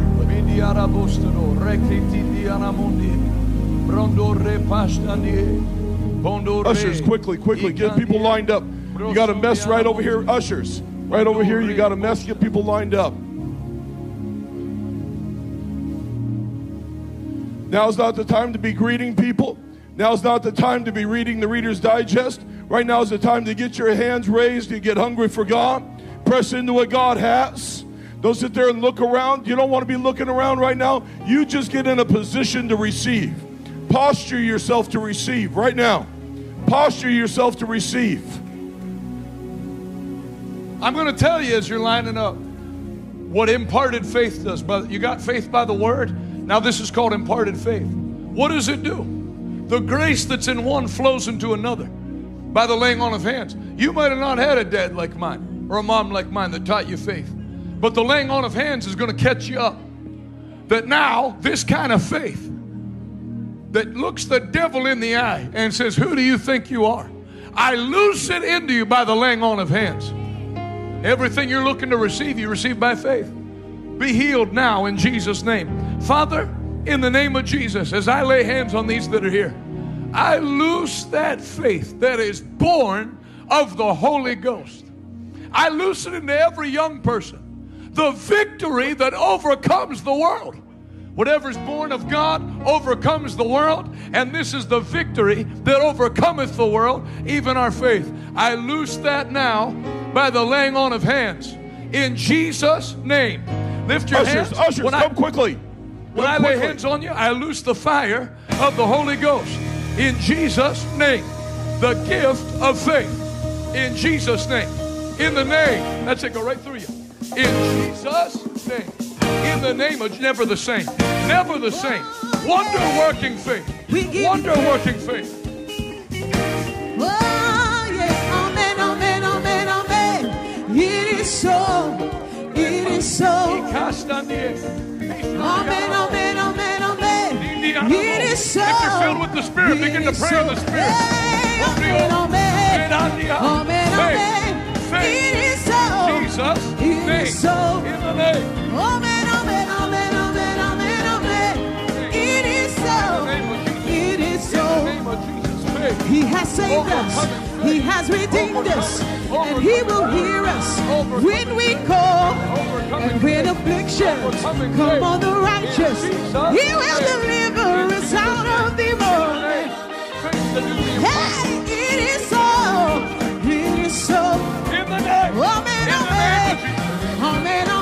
In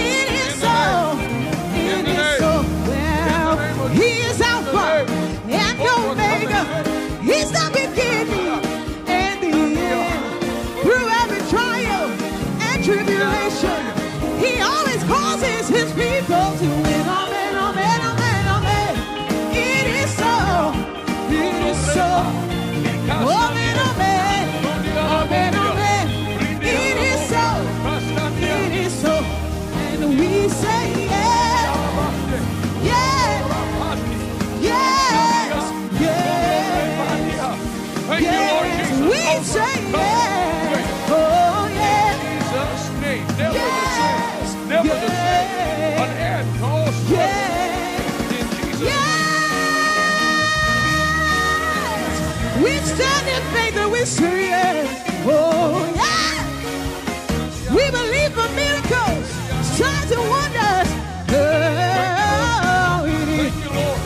You for faith. Thank you for imparted faith in Jesus' name. In the name. My faith is in Jesus. In the name of Jesus. Faith is in Jesus.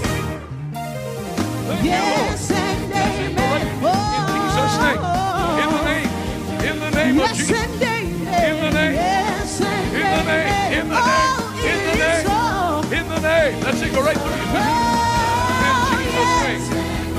all the promises of God.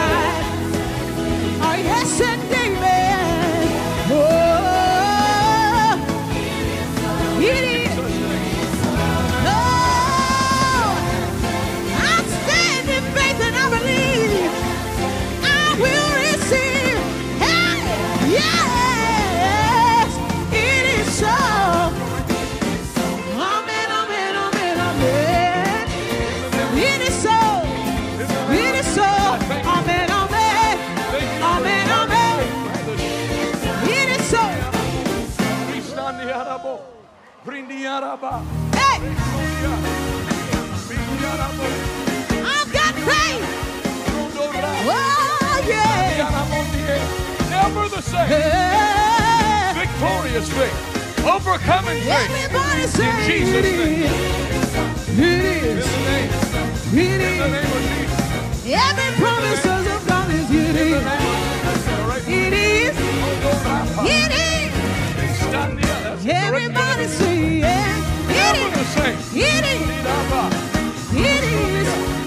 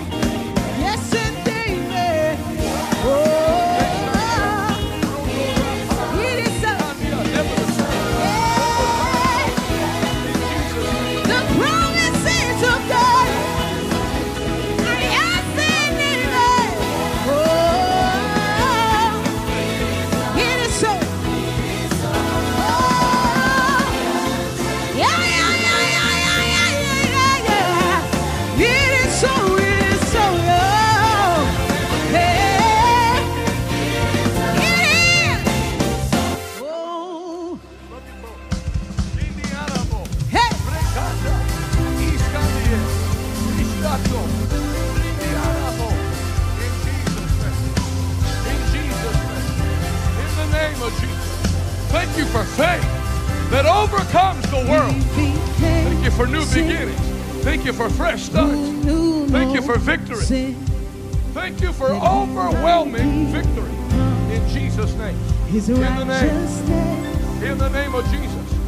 his body was In the name. broken, Otorepa. For my Ekata. transgression. But I'm so glad. In the name. In the name. In the name. Name of Jesus. Thank The you for lamb victory. that was slain Thank you for healing. day Thank you for power. in In Jesus' name. In the name. In the name. Since in that the day, name. sin has Rikotostendia. lost its grip Everywhere they were weak, I thank you for strength. In Jesus' Hallelujah. In the name of Jesus.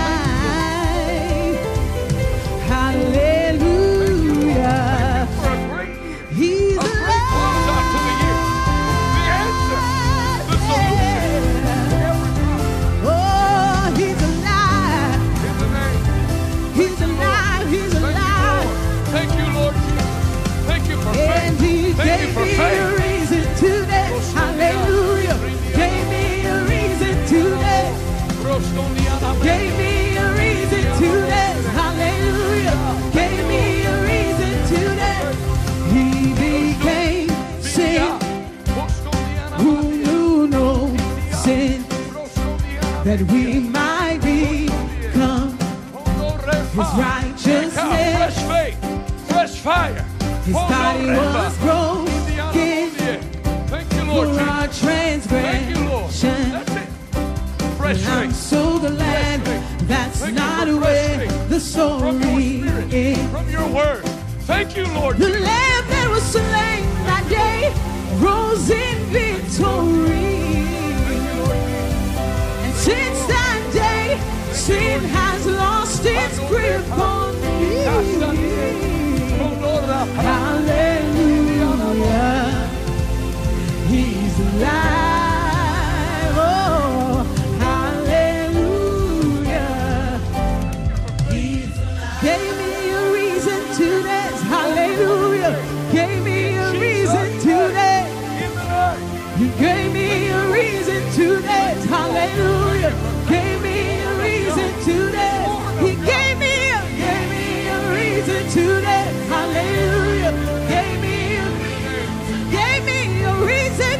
The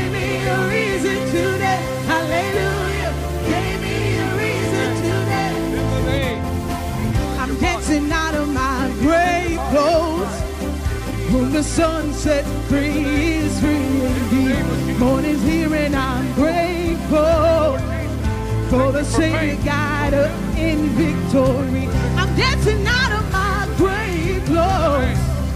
When the Son is set free is free indeed. Morning's here and I'm grateful for the Savior guide us. I'm dancing out of my clothes. Hey, whom the Son sets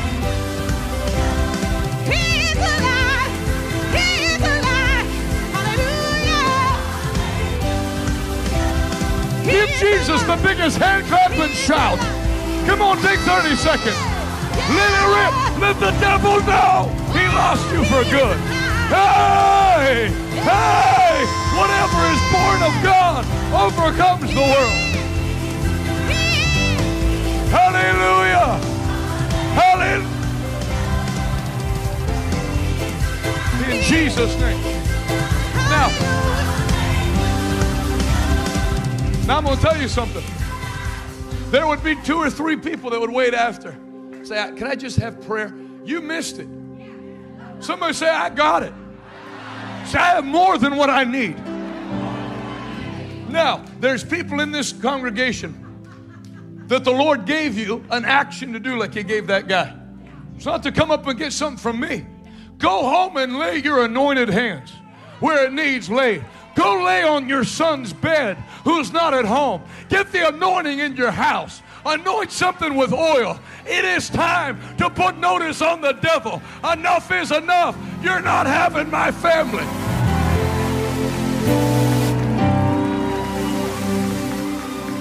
Somebody say, My house belongs to God. Say, As for me and my house, we're serving the Lord. And I, and I want to tell you this because people get overwhelmed. Jonathan, look at how things are going in America. Look at how things are going in the Pacific Northwest. Well, I'm doing everything I can. You're doing everything you can, but I'm making up my mind. Whatever happens out there, my house is in covenant with God. So don't get discouraged about everything you can't control. Make up your mind. My family is in covenant with God. Sundays we're in church. We pray. We read the Bible. We believe God. We serve God in this house. And if you got the blood of the Lamb on the doorpost of your home, you can be in Egypt, and Egypt can't be in your house. Can you say amen? Your son is coming home now. Your daughter is coming home now. The thing they told you you'll need treatment for for the rest of your life, when you go back, they'll tell you to never come back again. Lift your hands one more time. You'll never be depressed again. Joy unspeakable. Joy unspeakable. Joy unspeakable. And full of glory. Full of glory. full of glory. Full of glory.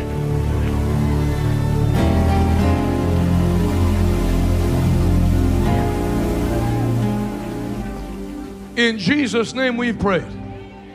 In Jesus' name we've given thanks. In Jesus' name we've worshiped. Thank you for a debt free church in Pittsburgh, built cash. Thank you for a debt free church in Fort Worth, built cash with no loans. Thank you for open doors. Thank you for the businesses that are represented here, expanding and increasing by the grace of God. Thank you for answered prayer. In Jesus' name. Everybody said, Amen. Say this out loud increase, belongs to me. The kingdom of God's built on increase. Jesus said, first the blade, then the ear, then the full corn on the ear. It's impossible for things that are not born that are born of God to not grow. Say, I've been born of God. I have an intelligent mind. I have a strong body. I have self control. And I have power in my spirit that can't be overcome.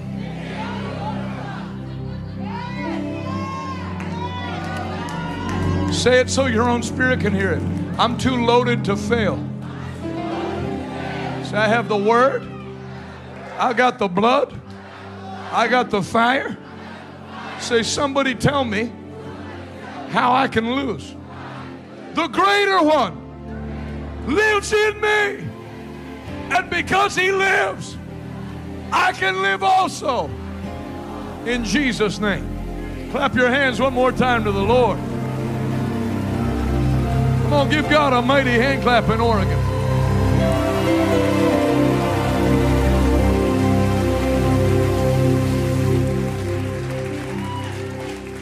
I've meant, I've meant to get into this for half the week, but I only have uh, Friday left, so who knows whether I will, so I will now. Somebody say perpetual victory. Yeah, not only can God, like He did tonight, put an end to your sorrow, things will start flowing in the other direction. God won't only just get you out of the pit you were in, He'll keep forward acceleration. So most people, let me tell you what faith, what faith believes and what faith receives. Somebody say, no more ups and downs. Does the Bible promise you a life full of mountains and valleys? No. I will make you the head. And how many times the tail? Never. I'll put you on top. How many times at the bottom? From glory to glory, victory to victory, from strength to strength. That's what the Bible promises. Always the head, never the tail. Lift both hands all over this room. So I prophesy on the authority of those scriptures. The last defeat that you ever saw will be the last defeat you ever see.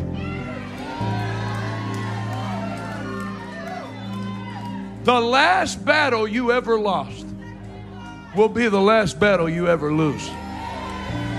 In this family, we don't lose. We are born of God. And whatsoever is born of God overcomes the world. And this is the victory that overcomes the world, even our faith.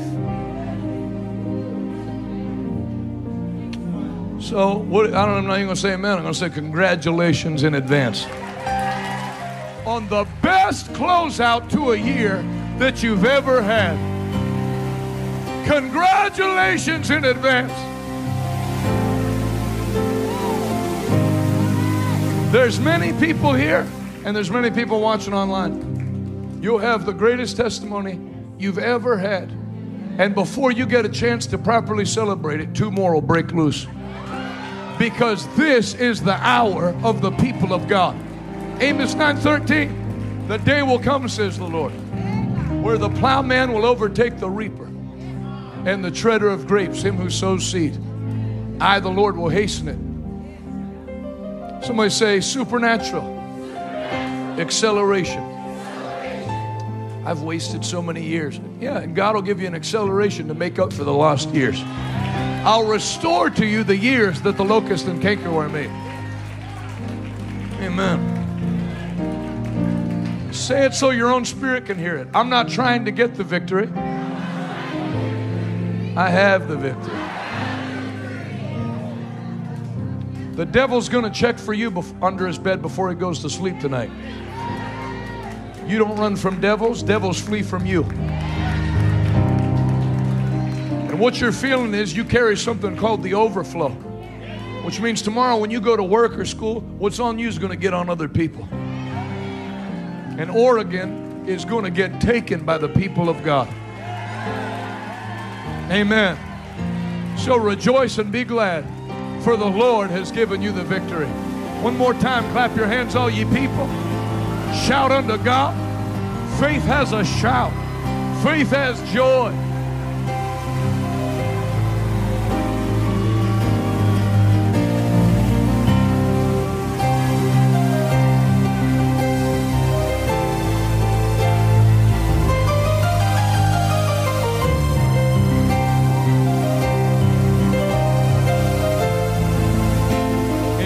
Jesus' name. Amen. Say it out loud. I'm not a victim. I'm a victor. I'm more than a conqueror. Through Jesus, my Lord. Every head bowed, every eye closed. Everything that we preach tonight is predicated. Faith is predicated on whatsoever is born of God overcomes the world. And this is the victory that overcomes the world, even our faith. You can't have faith outside of redemption. Because the Bible says in 2 Corinthians chapter 4, we have the same spirit of faith the psalmist had, who said, I believe God and so I speak. So faith is born of the Holy Ghost. And the Holy Ghost won't reside in unclean vessels. That's why sin jerks with your faith. If you go to enter into prayer, put a claim in, your conscience will say, hey, you can't really do that. You're not living right.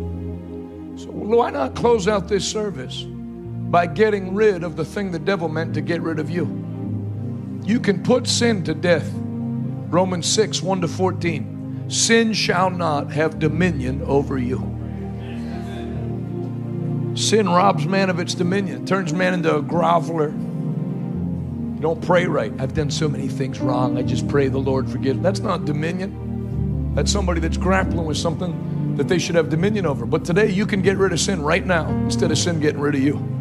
Even if you're watching on the replay on YouTube or wherever you're watching, you can join in this. If you're here in this great assembly and you say, Jonathan, I've allowed something the Bible calls sin to become a part of my lifestyle, but I'm leaving here with total victory. I'm going to lay my head on my pillow tonight and know I have peace with God. Oh, the joy of those whose sins are forgiven, whose record of iniquity is canceled out, never to be remembered again. I can't make you do that. God can't make you do it. The devil can't keep you from doing it. It's up to you. God's voted for you, Satan's voted against you. You cast the deciding ballot. If you say, Jonathan, I need to make things right with God, I'm not putting it off one more hour. I'm leaving this place free. I want you to put your hand up high and we're going to pray right now. Very quick. That's a lot. That's awesome. See, that's what faith does.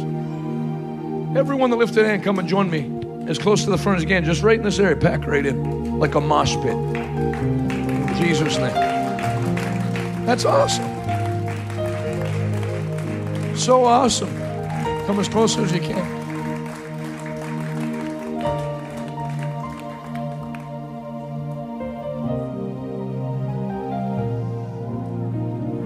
Jesus. Come as close as you can.